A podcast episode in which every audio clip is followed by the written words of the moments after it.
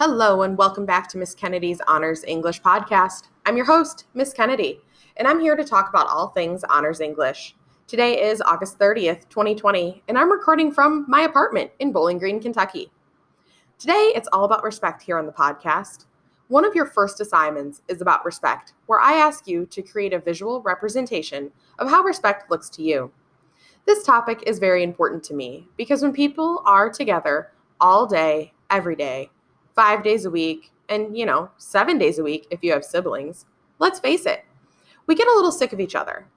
One clear way to help everyone make the best of the situation is to sit back and reflect on what it looks like to be respectful. You have all heard the phrase, treat others the way you want to be treated, at least once in your life.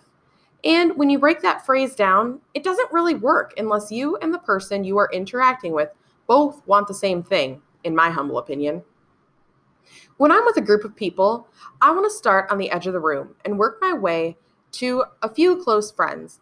Now, when my best friend is with a bunch of people, she wants to run straight to the middle and be the center of attention. Are you guys with me so far? We are polar opposites when it comes to how we interact with people, which means the way people treat her by constantly talking and joking around would drive me absolutely insane and make me not want to talk to anyone and the way people treat me by giving me space and letting me tell a few small jokes to close friends really would not work for her. The moral of the story here is that as your teacher, I want to know how best to work with you, and that comes from earning respect. So take a few minutes. Think about how you would like to be treated. What does that look like for you? How would you describe your best interactions with the general public? So, ladies and gentlemen, roll this around in your brain for a while. It'll be good for you.